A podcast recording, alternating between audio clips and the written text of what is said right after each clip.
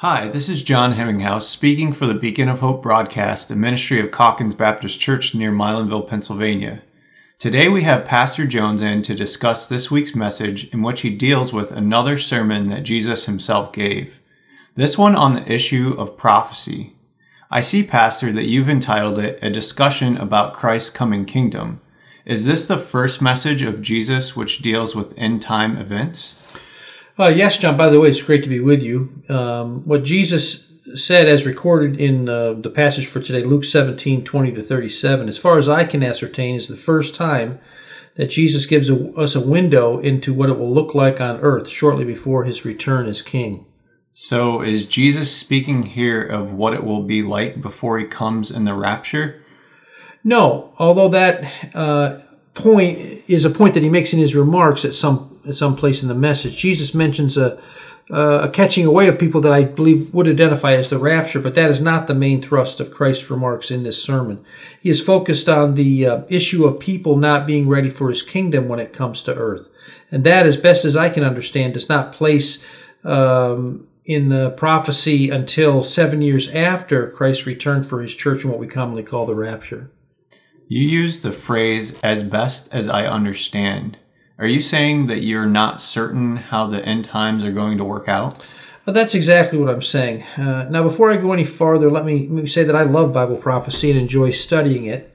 I've taught on several occasions through the book of Revelation, and I find Bible prophecy extremely helpful in my daily life. But if you run into a Bible teacher who claims to have figured out Bible prophecy to the point that he is prepared to give you times and dates, or even the season when Jesus will return, he's, he's in error. So, wh- why would you say that then? Well, let me take you to two Bible passages that speak to this issue. Um, in Matthew 24, verse 36, Jesus stated, But of that day and hour, and he's speaking of his return, no one knows, not even the angels of heaven, but my Father only. So anyone who claims to know when Jesus will return is claiming to know something that Jesus said no human knows, and even the angels in heaven do not know. Then in Acts chapter 1 and verse 6, Jesus' disciples wanted to know when he was going to restore the kingdom to the nation of Israel. In verse 7 of Acts chapter 1, Jesus said, It is not for you to know times or seasons which the Father has put in his own authority.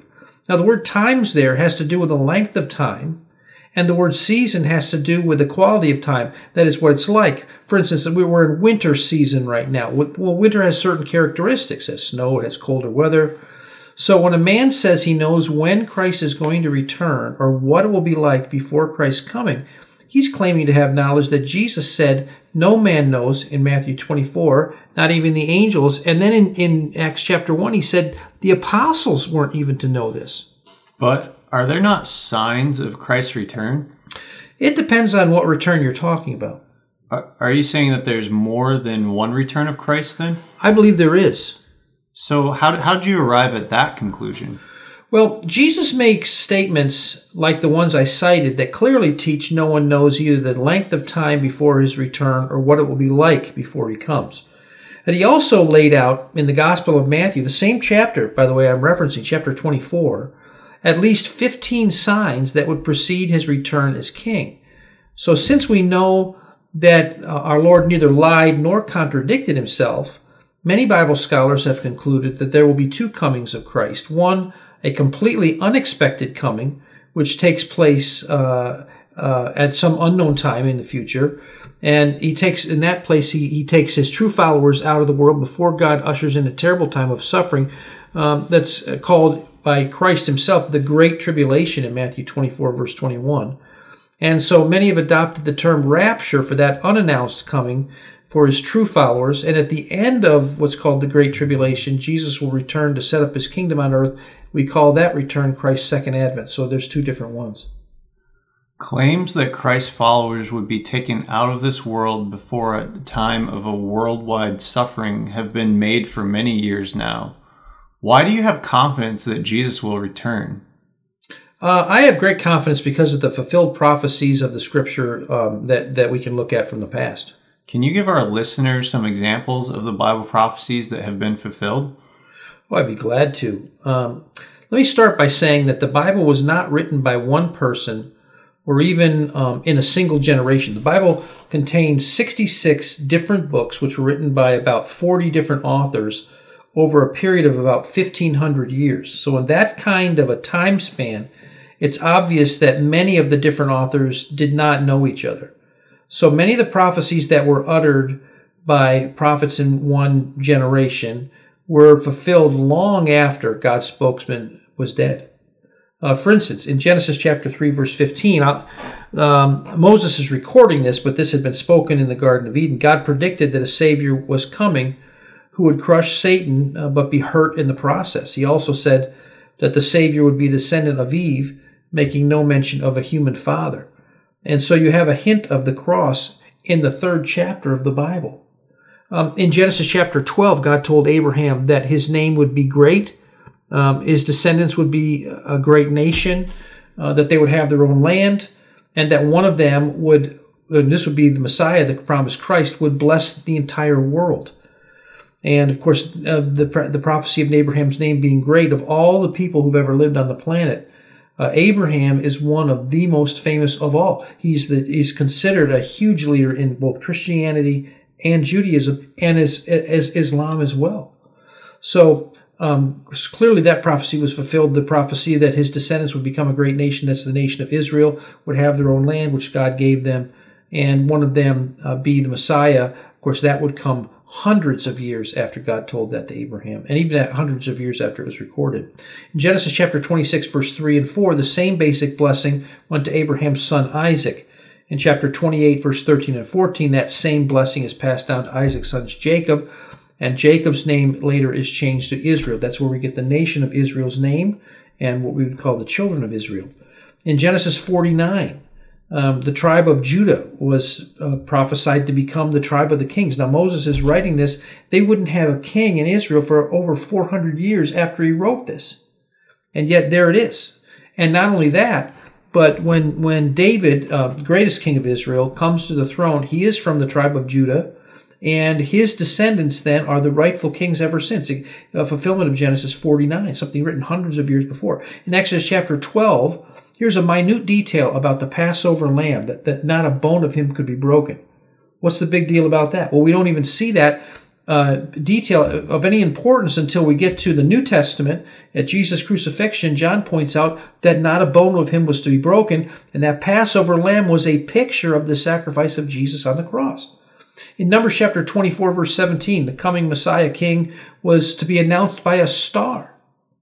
Um, that's 1400 years before that actually happened. Psalm 89, which is written around a, um, oh somewhere between say 700 to 1000 years before Christ, the Messiah King is said to be a descendant of the great King David. Uh, in, in Psalm 22, uh, which is fascinating psalm written by David himself around 1000 BC, 1000 years before Christ. Um, if you if you read that psalm and you and you get in your mindset that this is actually words that Christ would have been thinking and, and saying on the cross. It's just mind boggling what's there. The opening line, My God, my God, why have you forsaken me? That's something that Jesus uttered while he's on the cross. The mocking of Christ is mentioned there. His great thirst is mentioned there. The gambling over his garments is mentioned there, all as if you were looking from behind Christ's eyes. In Psalm 110, clearly a messianic psalm, a psalm that predicting the Christ, Messiah is prophesied not just to be David's son, but to be his Lord. Now, how does that work? Well, you get to the book of Isaiah, 300 years after that. And Isaiah prophesies Messiah will be born of a virgin. Um, again, this is 700 years before Christ. In Isaiah chapter 9, Messiah is going to be both God and human at the same time. Those two verses describing this individual. Chapter 40 and verses 3 to 5 of the book of Isaiah, Messiah is to have a forerunner who is going to prepare the way before him. That would be fulfilled by John the Baptist's ministry 700 years later. In Micah chapter 5 and verse 2, the, the minute detail that he would be born in Bethlehem was prophesied. And then in a passage that uh, is just full of prophecies, in Isaiah chapter 52, starting with verse 13, all the way through chapter 53 there's multiple prophecies here of this servant this this this one who's called the servant of the lord who's going to suffer um, for the sins of other people let me just read you a couple verses out of this uh, he was despised and rejected by men a man of sorrows and acquainted with grief And uh, as one from whom men hide their faces, he was despised, and we esteemed him not. Surely he hath borne our griefs and carried our sorrows. Yet we esteemed him stricken, smitten by God, and afflicted. But he was wounded for our transgressions, he was bruised for our iniquities. The chastisement of our peace was upon him, and with his wounds we are healed. All we like sheep have gone astray, we have turned every one to his own way, and the Lord, that would be God the Father, has laid on him, this individual being prophesied about, which would be God the Son, the iniquity of us all. The fact of Jesus' uh, atoning death on our behalf was prophesied that is 700 years before it took place. And so I have no qualms believing that the God who used his own spoken word to create the universe, and I don't know if you ever thought about that, but why didn't God snap his fingers? Why didn't he just uh, uh, twitch his nose? But the Bible specifically says, and it's repeated throughout the, the uh, first two chapters of Genesis, that God said this and it was so, or it was done. Why does he do that? Because he wants us to be able to trust his word.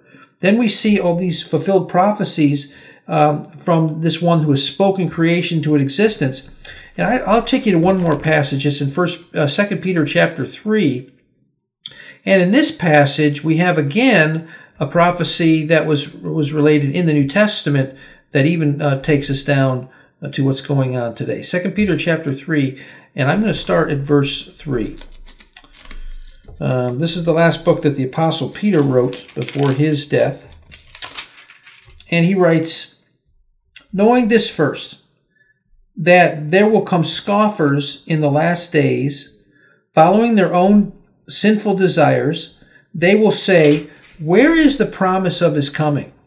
For since the fathers have fell asleep, all things are continuing as they were from the beginning of creation. So what they're saying is, is well, this we where is this promise he's supposed to return? We we don't believe it. And as notice he says they're following their own desires. They're, the reason why they're mocking it is because they don't want to be afraid of, of the Lord. They don't want to to prepare for the coming of the King. So it's clear to me that um, the same God that that spoke the world into existence, that spoke um, and gave us the scriptures and has preserved them, I trust Him to keep His word about Christ's return. Let's go ahead and turn with me, please, Luke chapter 17. Luke chapter 17, we're going to pick up at verse 20. We've been going through the messages of Christ, and we finished last week at verse 10. And let me just give you a little idea of what's happened in the verses between. Uh, Jesus is continuing his journey toward Jerusalem, and he's headed there to be crucified. And he knows it. And in between, uh, there's the account of the ten lepers. Matter of fact, I'm going to show you a painting of them in just a second here. I'll go ahead and flip it up here for you. And um, if you remember, uh, there was only one of the ten that was healed that actually came back and said thank you.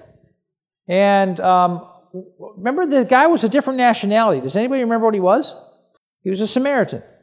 And they're again, they're not, uh, they don't get along with the Jews normally very well. And and it got me thinking that you know Luke does a lot he's writing to a, to a Greek uh, young man, and, and he does a lot of developing the theme that Jesus uh, loves the outsiders. Matter of fact, I, I, looked up every time the word faith was used. It wasn't a lot, 12 times in the book of Luke.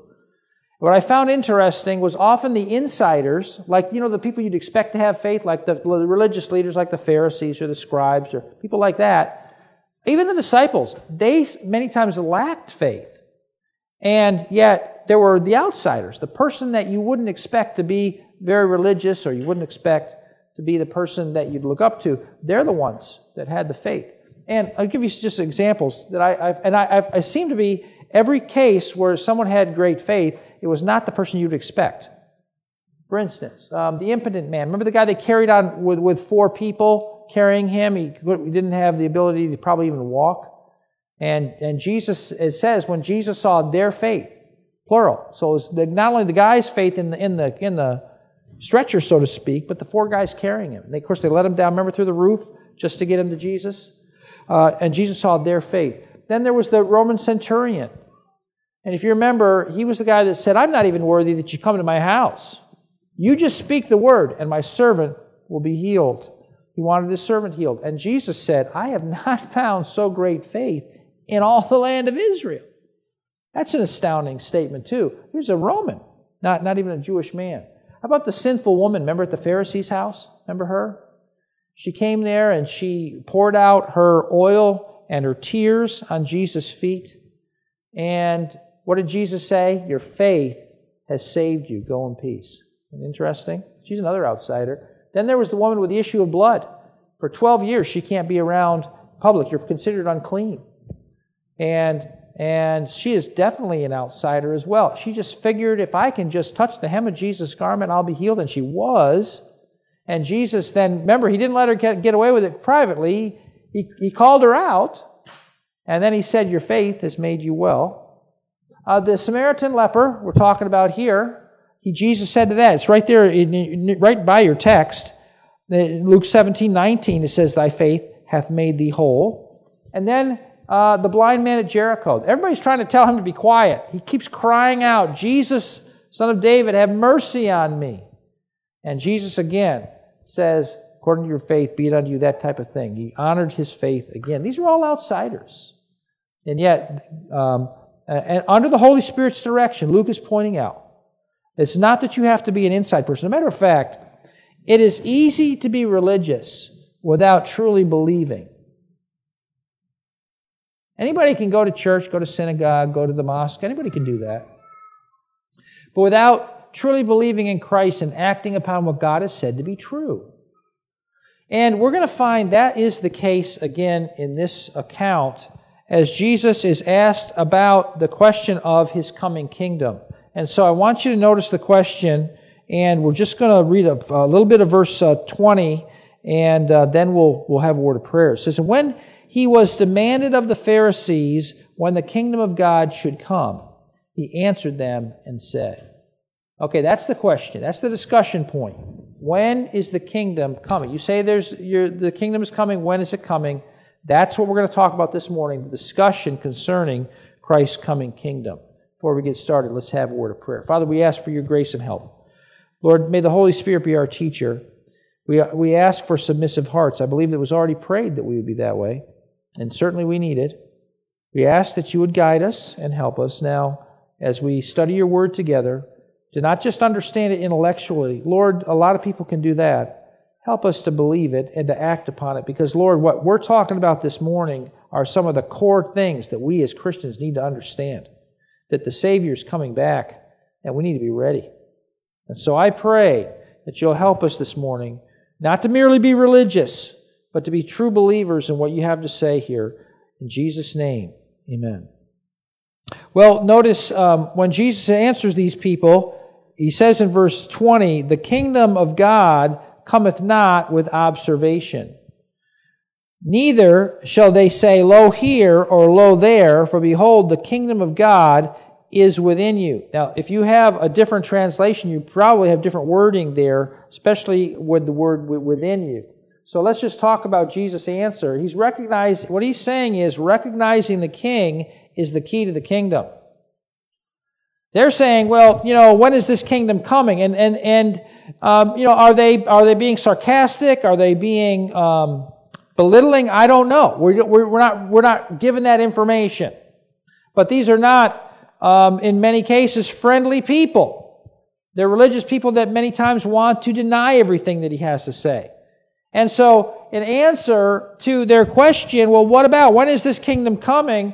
He says, um, what, what he says is, it's, it's not coming with signs. Now, isn't that interesting? Don't be looking for the signs. Say, well, I thought, I thought there are signs of Christ's coming kingdom. Well, there's something uh, more important than signs at this point for these people. They're not going to see the kingdom in their lifetime. What they need to do is they need to accept the king. So the idea is don't, hey, don't be worried about signs in the sky or this or that happening. What you need to be worried about is who the king is. You can't go to the kingdom if you don't know the king. If you're rejecting Jesus, you're not going to be part of the kingdom. Well, Jesus had something else to say. He said in, in verse uh, 22 to 25, That the cross must precede the kingdom. Now, he didn't mention the cross, but you'll see that he's talking about the cross. Let's read the three, let's read the four verses, 22 down to 25, and then we'll talk about them. And he said unto the disciples, The days will come when ye shall desire to see one of the days of the Son of Man, and ye shall not see it. And they shall say to you, See here or see there. Go not after them, nor follow them. For as the lightning that lighteth out of one part under heaven and shineth unto the other part under heaven, so shall also the Son of Man be in his day. But first must he suffer many things and be rejected of this generation. Yeah, the cross has to precede the kingdom. You see how he said, I'm going to have to suffer and be rejected? He's talking about going to the cross. All right, so uh, some thoughts here. By the way, this is an interesting picture as well. I'll, I'll take the, the heading off so you can see it. It's of an angel giving out crosses, and she's pointing to the crown. Okay, if you can see it up there. And you'll notice people are, are on the path toward the crown. This guy here, he's trying to saw off some of his cross. He doesn't want to carry the whole cross. You, you know, you can understand that. it's not right, but you can understand it. And you can see some people walking away. Some that guy seems to be considering what to do. But the point that the that the uh, that the, the, the artist is obviously trying to make is, if you want to go to the crown, if you want to have a crown, you better bear, bear the cross. And although we're not living in the time period Jesus is describing here, and can I say this to you? This is not an easy passage to to, to interpret. I, I do not have a chance to get into all the details just because we don't have time, but I will tell you this passage is not easy. What, what, I'm just going to try to give you some overall, some flyover truth here. And the first one is that, you know what? If you're going to be one of his followers, you're going to suffer. It's just the way it works. We live in a world that's, that's cursed by sin. And if we're going to remain loyal to the Lord, we're going to, we're going to face that. Now, now, I want you to notice how he puts it in verse 22. He says, The days will come when you will desire to see one of the days of the Son of Man, and you'll not see it. Have you been there? Have you been there where it seems like, man, I would sure love for the Lord to step in and show his power and help me out in this situation, and you're not seeing it? Sometimes we're tempted to think, well, is it that God's not there? Boy, the devil's great to whisper that, isn't it? Or sometimes we think, well, maybe I'm doing something wrong. And I'm not saying you can't examine your heart, I think that's fine. But there are definitely times and it's been down through the ages. You find it often in the Psalms. Matter of fact, tonight, Lord willing, we'll be going through Psalm 13 in our Psalms of Encouragement series. Very short psalm, six verses. You're welcome to read it at home this afternoon if you'd like to get ahead of the curve. But the psalmist starts out. He goes, How long, O Lord, will you forget me forever? That's David. He's feeling like God, I don't think I don't think you're remembering who I am here. You're not answering my prayers. Yeah, we can feel that way.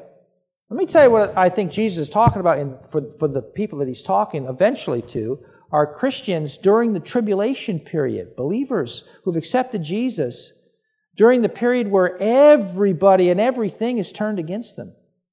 And they're longing for Christ to return and and to overthrow all this wickedness. You talk, we've, we've not seen anything like they're going to see it. Persecution, violence, terrible things. And they're going to long for the. And what Jesus is saying to them is look, part of being a follower of me is going to, it means you're going to suffer. You're, they're going to desire Christ's presence and power. You're not going to see it. And you know, something else that Jesus is saying specifically, especially to those people, it's always true though, and that is Christ's followers need discernment. Now, they need discernment in a specific way. In verse 23 and 24, he talks about something that their enemies are going to try to do to them. And that is, they're going to say, well, Jesus has returned to this area. And let's keep something in mind. If you're saved during the tribulation period, by definition, you're a baby Christian. You don't have. These are people that were not believers before the rapture. If we've got this square, and I think we do, these are people that are just getting saved during that tribulation period. They're not Bible scholars. And they don't know how things are going to work. And so it's interesting. I'll show you in a, few minutes that this statement about warning them about persecution, really dangerous persecution, shows up repeatedly. Okay? So this is something that Christ is, is going to is getting out to these people because some of them are going to fall for this. They're going to. It's actually a trap. It's a trap by their enemies to get them so exposed so they can actually kill them. And Jesus is saying when they tell you go here or go there, he says don't don't do it. Verse 24 because you know what? When I come, it'll be like the lightning going across the sky. Everybody's going to know it. When I, he's not talking about the rapture, he's talking about his coming in, as king. When I come back as king, everybody's going to know. You don't have to worry about where I am. I'll, you'll know. I'll find you. That's the idea. They're going to need discernment. Thirdly, Christ's followers will taste some of what Jesus experienced. Jesus said, I'm going to be rejected of this generation. I'm going to suffer and you know what he tells us to? He says, Bear up, take up your cross and follow me. So, my question is this why the cross? Why did Jesus? By the way, it's a very interesting painting of Jesus' side being pierced by Joseph Tissot. He did a number of Bible paintings. I've often used him. You can see the one thief they've already, he's got him depicted as already on the ground dead. What a violent scene. We can't, we can't even get the horror of it in our minds. But why? Why does Jesus say, but first, must he suffer? I have to suffer. Why did Jesus have to go to the cross? That's exactly right. Because of our sin. I'll take you to an Old Testament and a New Testament passage. Here's the Old Testament. For the life of the flesh is in the blood, and I have given it to you upon the altar to make atonement for your souls. It is the blood that makes atonement for the soul. That is exactly why in the Old Testament they had sacrifices that were blood sacrifices because it was picturing the ultimate sacrifice that Jesus would have to bring. And New Testament then points that out. According to the law, almost all things are purified with blood. There were exceptions for the people who were just so impoverished they could not even afford a bird. Okay? But according to the law, almost all things are without are purified with blood, and without the shedding of blood, there is no remission. Now, what does remission mean? Remission. Forgiveness. There's no forgiveness without the blood of Christ being shed for our sins. And that's why you can't get to heaven without going through the cross. You can't do it. There is no way that our sins are forgiven without the cross. You cannot be good enough. The cross was absolutely essential. Jesus said, I must, I, I must be rejected. When he says, Take up your cross and follow me, it does not mean that we're in for, for just a jolly old time as we head to heaven. We have to be prepared to serve God and to be um, under real battles. Now, that leads us to the last part of this discussion, and that is that the lost will be unprepared for the kingdom. And I'm going to take off the heading just so you can get a, an idea of this picture. It's a picture of a certain parable. Found in Matthew chapter 25, verses 1 to 13. Does anybody know what that parable might be? Well, 830 didn't know it either. Who said it? Ah, you read it. Sorry. Yeah, it is. You're a good job. See, somebody got something. The parable of the ten virgins. If you remember, he, there were five, you can see them, that had oil, remember, for their lamps. They were prepared for the bridegroom's coming. In, in the Jewish wedding system, they have an engagement party that looks like our wedding ceremony, but their actual wedding consists of the bridegroom coming with a whole entourage to the bride's house. Could be any time. Okay? It's very, very similar to the rapture. Could be any time he comes and he gets his bride and he takes her back to his home. And so these 10 ladies, they're not the bride, they're, they're in the court, kind of, they're their friends. And so they were planning on going to the wedding, but five of them had lamps lit so they could go at night and ready to go. They had lamps that were that had oil, excuse me, they were ready to light them. And five of them were lazy, did not have their lamps with oil, and were not ready and didn't care. That's what's pictured here. And tragically, what the Lord was showing us is that there are some who are ready for his coming and there are some who are not. Which really asks, begs the question that is, where would you be if the Lord returned today? Are you living in expectation of the fact that it could be today? And He could come, by the way, for all of us, or He could come for just you. or just me. So, through death.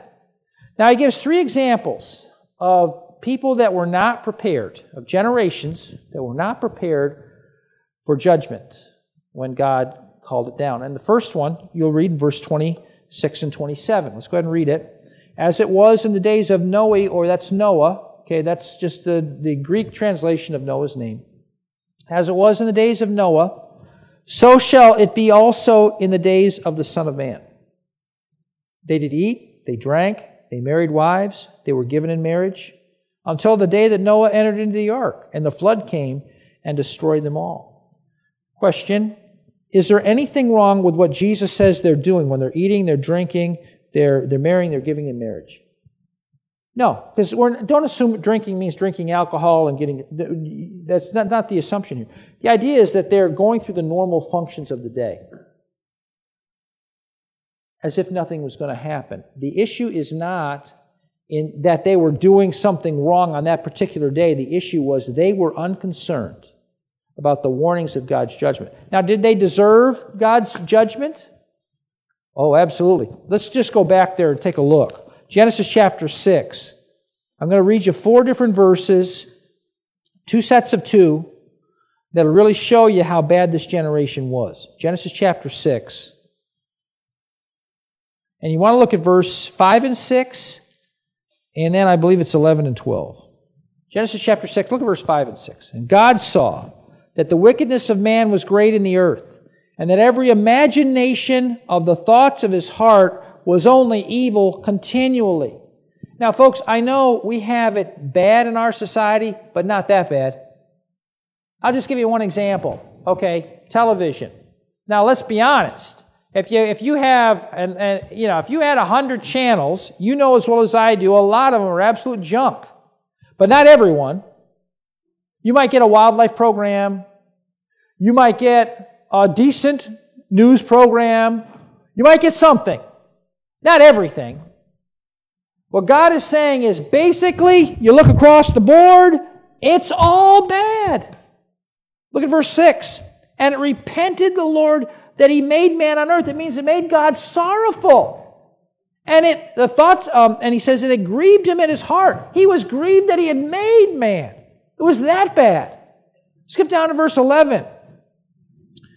The earth also was corrupt before God. The earth was filled with violence. And God looked upon the earth, and behold, it was corrupt, for all flesh had corrupted his way upon the earth. I don't even want to imagine the kind of violence that was going on. I'll just say this. Now, uh, we had a bunch of people in the early service. I don't know if it was the hour change or what. Okay? We don't have as many people in this service by any stretch.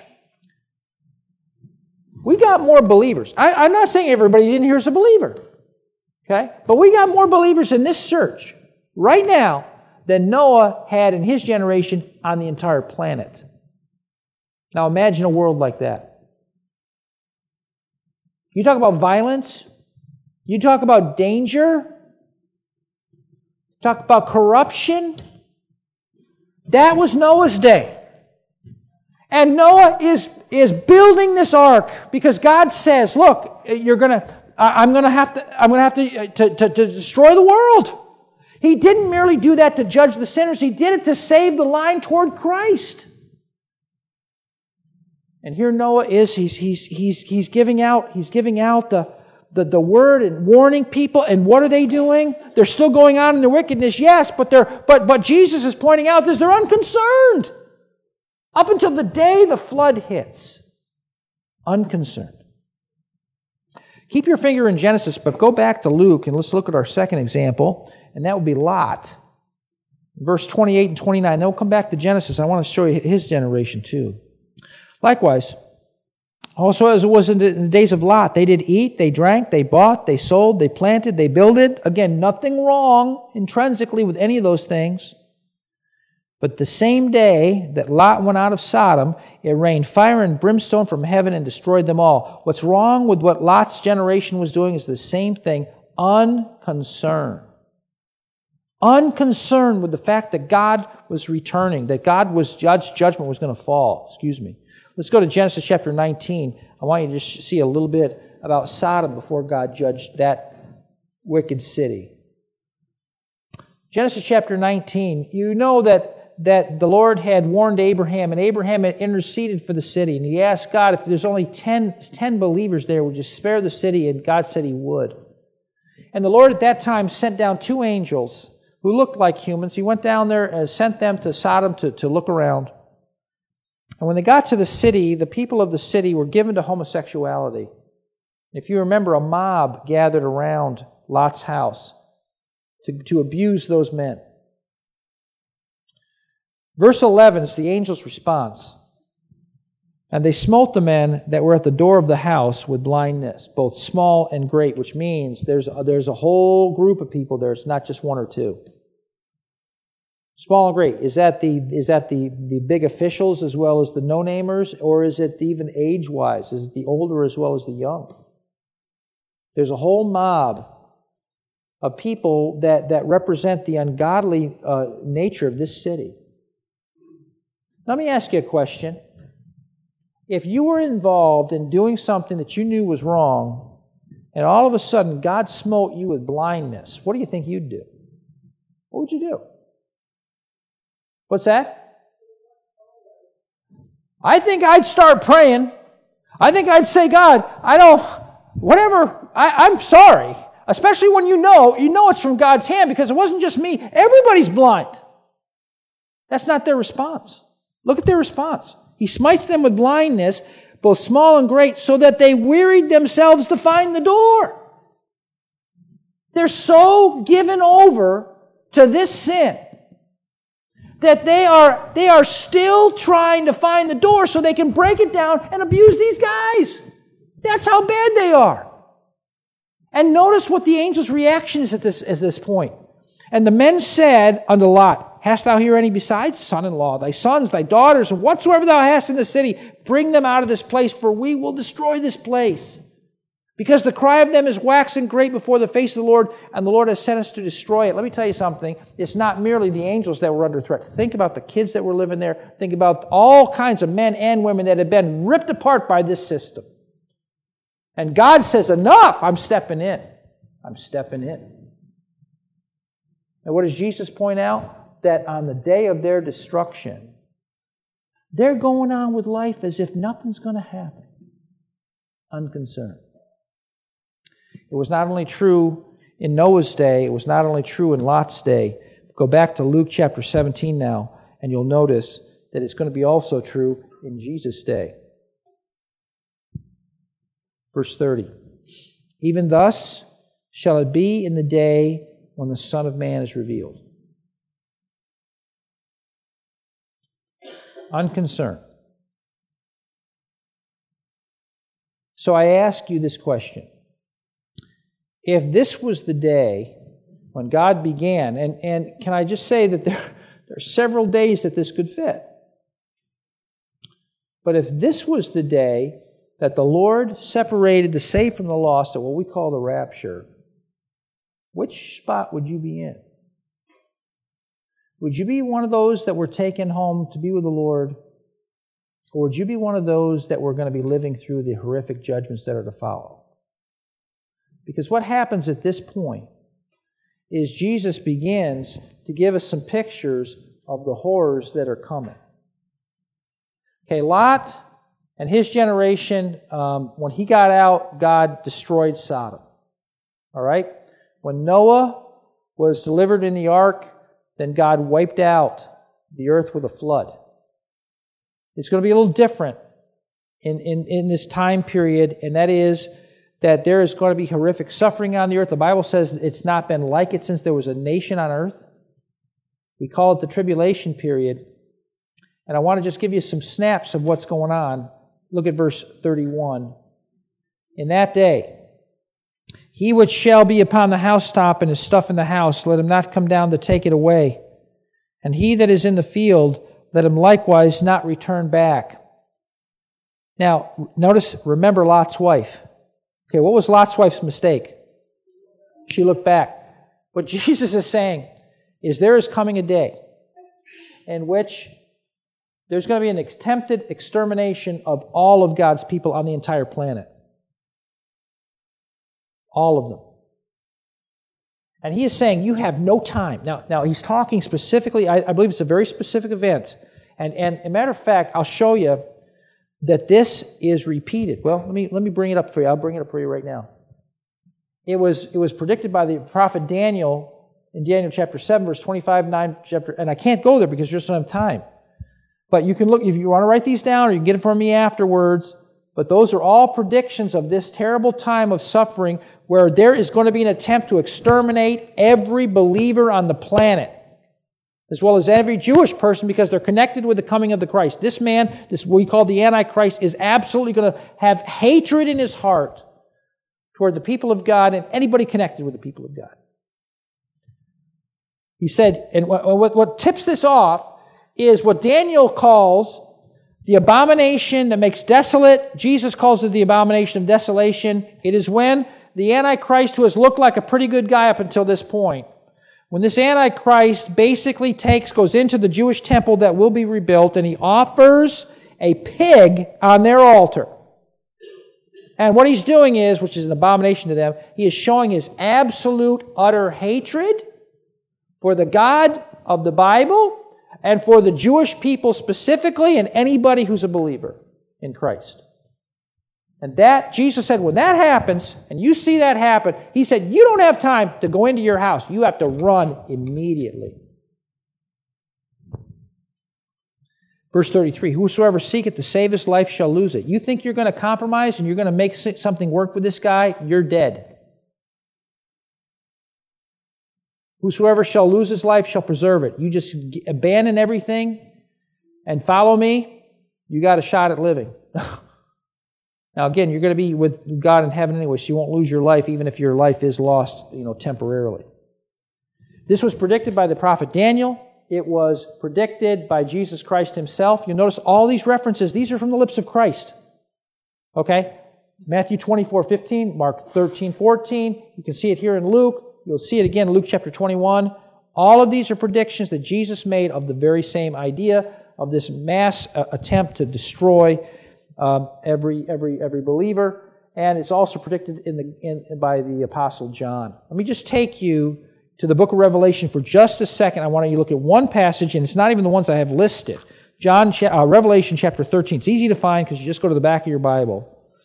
Revelation chapter 13, and I'll be right back to Luke. And I'm just going to read a few of these verses about this Antichrist figure. Uh, look at verse 4. John, um, Revelation 13, verse 4. They worship the dragon. That's Satan, who gave power unto the beast. That's the Antichrist and they worship the beast, the Antichrist, saying, Who is like the beast, who is able to make war with him? Get the picture. The idea is this Satan is the pretend God the Father. They're worshiping him. The world is worshiping Satan, and they're worshiping Satan's, like God the Son, his Antichrist. That's what they're doing. Verse 5 And there was given unto him, unto this Antichrist, a mouth speaking great things and blasphemies and power was given unto him to continue 40 and two months. How long's that? 42 months? Three and a half years. You'll find in chapter 12, 13, and 14 repeatedly the mention of three and a half year period. Okay? That is, that is the window that this man has to try to, that he has been given by God, uh, God's allowed this, for him to try to wipe out every man, woman, child that believes in the Lord or even is connected with him. Because he, verse 7, and it was given unto him to make war with the saints and to overcome them. Isn't that interesting? He's allowed to overcome them. And power is given unto him over all kindreds and tongues and nations. This guy is going to be a worse than any figure we've seen.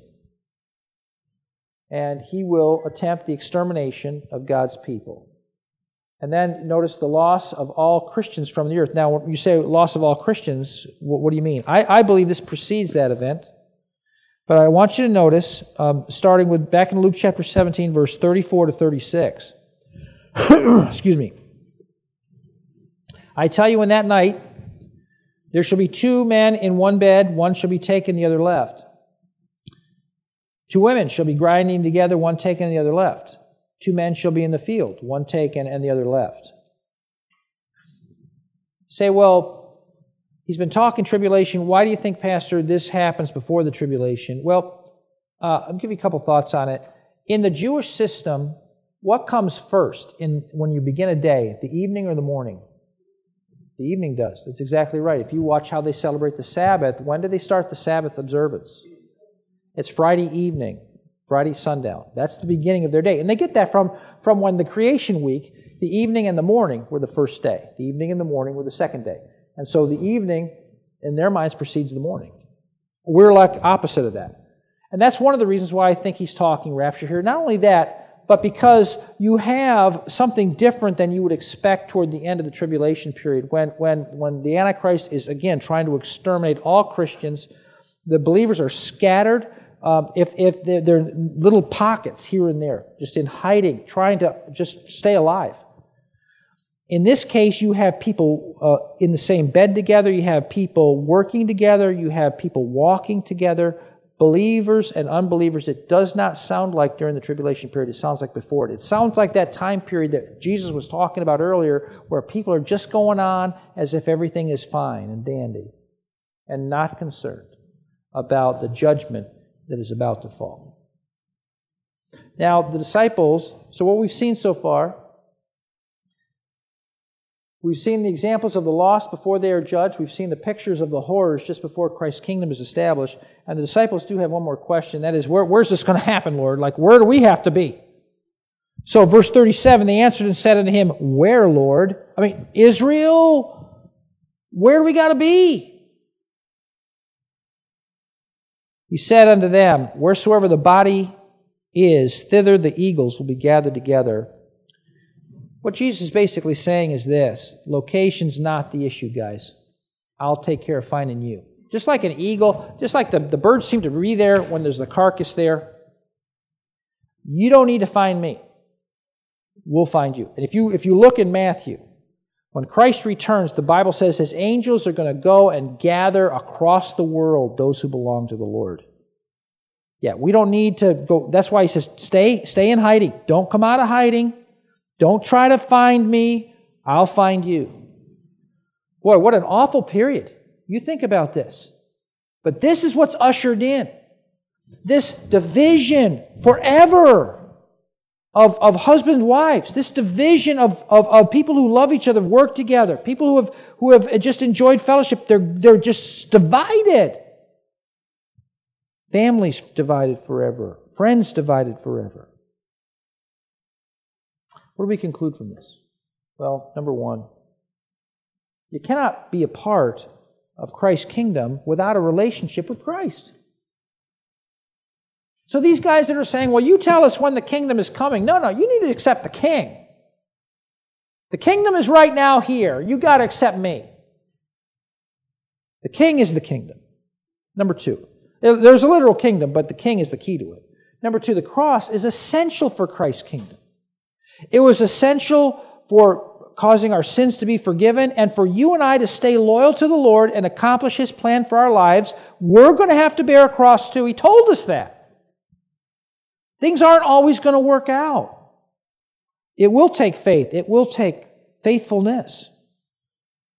Conclusion number three many are living as if Christ's kingdom will never come. We're not thinking about it not merely unbelievers, but tragically, sometimes we as believers, we're making all kinds of uh, foolish decisions and really not concerned about the fact I'm going to stand before God and give an account.